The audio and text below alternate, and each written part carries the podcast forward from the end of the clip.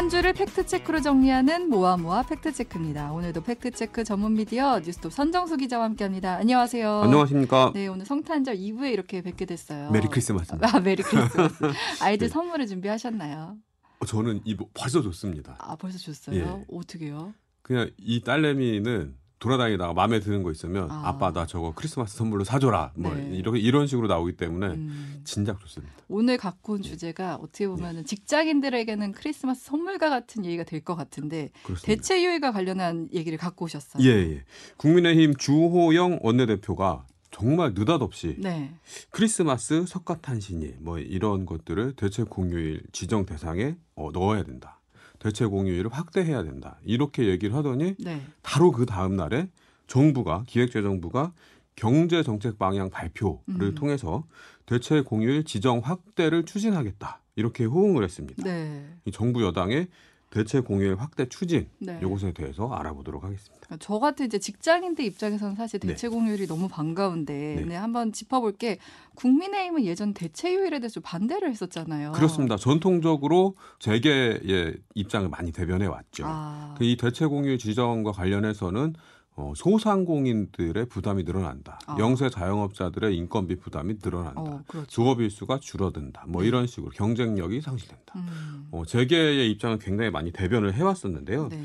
어, 굉장히 이게 그 대체 휴일제 도입 추진 의 역사는 굉장히 길어요. 음. 그래서 뭐 50년대에도 있었다 사라지고 뭐 이랬다는 뭐 얘기도 있고 뭐 그런데 네.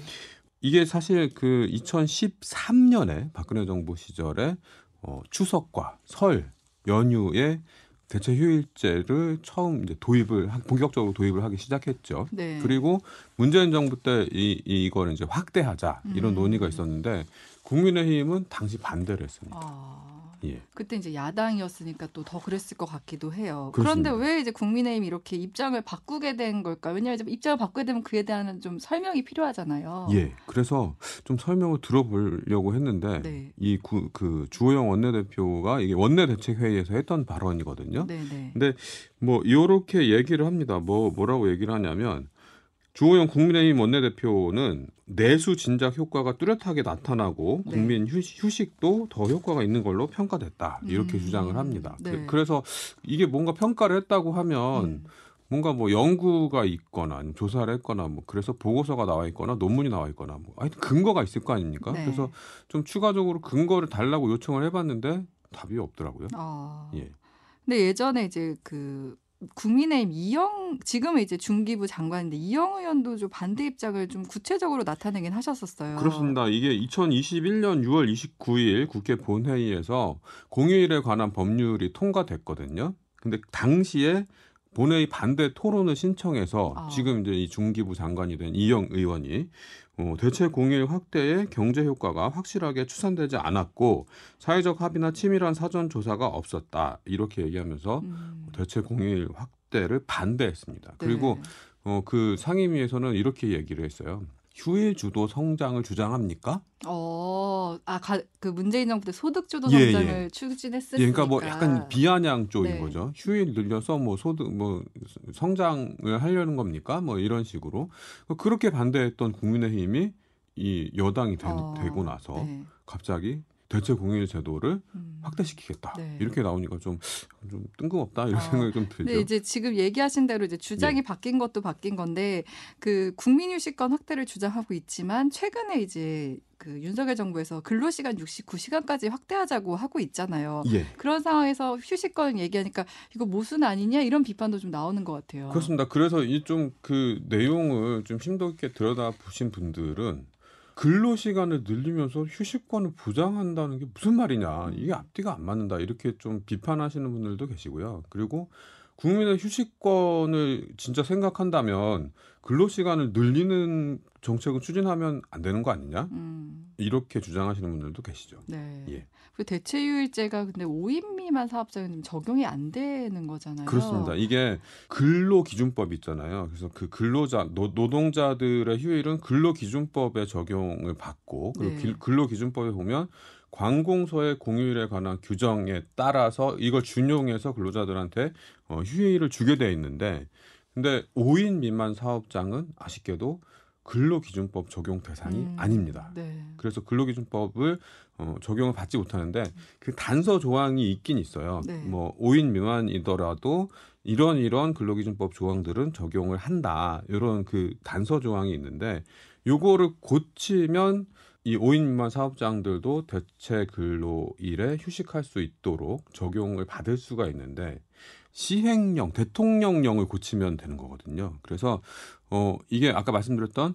관공서의 공휴일에 관한 규정 법이 아니고 네. 그러니까 공휴일에 관한 법률이 있고요. 네. 그 밑에 관공서의 공휴일에 관한 규정이 있어요. 네. 근데 이 관공서의 공휴일에 관한 규정 대통령령을 개정을 하면 어 지금 이제 그 대체 휴일제 적용 대상은 뭐다 뭐다 뭐다 뭐다 이렇게 적용 그, 그 규정이 돼 있습니다. 네. 근데 여기에 크리스마스와 석가탄신일 뭐 이런 것들이 대체 휴일제의 적용 대상에서 빠져 있어요. 근데 음, 그 관공서의 공휴일에 관한 규정을 바꿔주면 네. 거기서 이제 그 석가탄신일과 크리스마스를 대체 공휴일 대상으로 넣는다라고 음. 바꿔주면 가능한 일이죠. 근데 네. 그게 대통령령이기 때문에 국회에 뭐 법률 개정을 하- 할 필요가 없고요. 그냥 국무회의에서 바꿔주면 됩니다. 음, 지금 실제 예. 지금 대체휴일제로 적용되어 있는 날들이 어떤 것들이 있죠? 어, 우리나라의 공휴일은 근로자의 날까지 포함해서 모두 16일인데요. 네.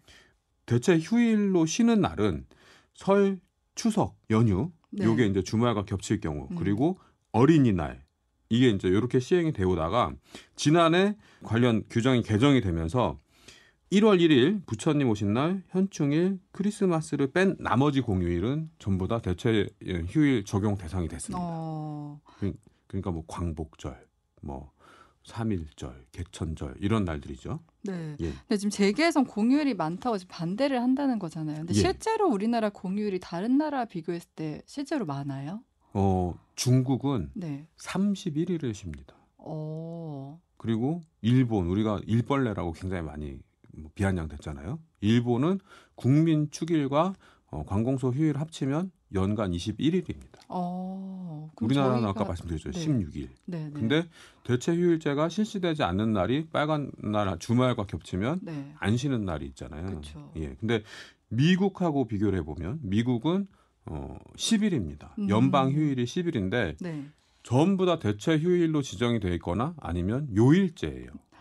그래서 전부 다 연휴입니다. 3일 아, 연휴. 그러니까 우리처럼 뭐 토요일이나 일요일을 껴서 못 쉬는 게 아니라 예. 무조건 쉴 수 있는 날이다. 그렇습니다. 그래서 그리고 지- 예, 예. 지금 이제 요일제 얘기도 나오는 것 같아요 대안으로. 요일제는 어, 간단하게 얘기하면 그런 겁니다. 우리는 8월 15일이 광복절이잖아요. 근데 뭐 이런 거죠. 8월의 둘째 주 금요일을 광복절로 정한다. 그러니까 미국이 이런 식인데요.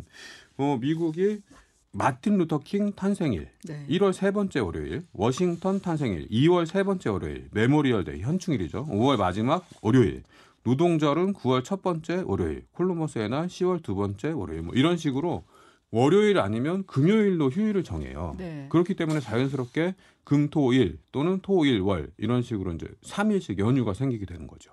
근데 우리나라도 공휴일을 요일제로 지정을 하면 연휴로 쉴 수 있고 대체 휴일을 딱히 지정하지 않아도 계속 이제 휴일이 보장되는 효과가 있다. 네. 그리고 이제 뭐 이제 협상을 통해서 개 중에 이제 좀 뺄 건 빼고 이러면서 적정 연휴를 보장해 주자. 왜냐하면 연휴가 그 사람들이 더 길게 쉴 수 있고 하기 때문에 경제 어, 유발 효과가 네. 더 크다. 이런 음. 연구 결과가 있거든요. 네, 네. 많이 놀러 가서 돈도 쓰고 지역 경제도 살아나고 뭐 이런 식으로 근로자들 노동자들은 더 쉴 수 있어서 음. 재충전할 수 있어서 좋고 네. 그래서 이 요일제 휴일을 좀 도입해 보자 이런 논의가 있긴 있었습니다. 성 예. 기자는 이 대체휴일에 대해서 좀 어떻게 보세요? 아까 뭐 재개의 반대도 있고 또 예. 어떻게 보면 노동자의 휴식권도 있고 예. 그런 면에서 좀 어떻게 좀 나아갔으면 좋겠다 이런 생각 있으세요? 저는 대체 휴일제 찬성입니다. 음. 그- 그러면 뭐 조업일수 늘어, 늘어 줄어드는 거 이런 거 어떻게 할 거야? 소상공인 어떻게 할 거야? 근데 사람들이 돈을 써줘야죠. 돈을 쓸 시간이 없는 게 뭐 현실이고 그리고 과로사 문제도 굉장히 네. 많이 불거졌었잖아요. 음. 그러니까 쉬면서 일하고 어, 돈을 벌면서 돈 쓸 수 있게 그러니까 좀 조화롭게 가야 되지 않을까 그런 음. 생각이 드네요. 근데 얘기하신 대로 이제 휴식권 보장 측면에서는 되게 긍정적인데 아까 얘기하신 대로 5인 비만 사업장이 예. 적용이 안 된다든가 그런 부분들은 좀 휴식권 차원에서 좀 보장을 해나가겠다는 생각도 들어요. 그렇습니다. 근데 그것도 그 근로기준법에 아까 말씀드렸던 그 시행령 거기에 아 근로기준법 안에 요런 요런 요런 요런 조항들은 어 5인 미만 사업장에도 적용한다라는 그그 조항이 있는데 거기에 보면 사업주는 근로자들에게 주당 1일 이상의 휴게 휴일을 부여해야 된다 이런 조항이 들어 있어요. 그래서 5인 미만도 휴일이 부여되는 거거든요. 그런 것처럼 대체 휴일 대체 휴일로 지정된 휴일도 어, 5인 미만 사업장에 적용한다. 이거를 음. 그 안에다 넣어주기만 하면 되는 거거든요. 그래서 사실 뭐 여야 합의가 없어도 국민의힘과 정부가 5인 미만 사업장에 대한 휴식권 여기에 진정성을 갖고 접근한다면 금방 됩니다. 음. 어렵지 않습니다. 정부 여당이 되면 이 대체 공휴일 지정이 아무래도 더 적극적으로 나서는 것 같아요. 이제 국민 호응도 있고 내수 진작이라는 효과도 볼 수 있기 때문에 근데 이제 인기가 올라가죠. 네, 그렇죠. 근데 아까 말씀하신 대로 이제 국민 휴식권이라는 진정성 측면에서 다가간다면 더 좋겠다는 생각이 듭니다. 네, 지금까지 모아모아 팩트 체크 선정수 기자였습니다. 고맙습니다. 고맙습니다.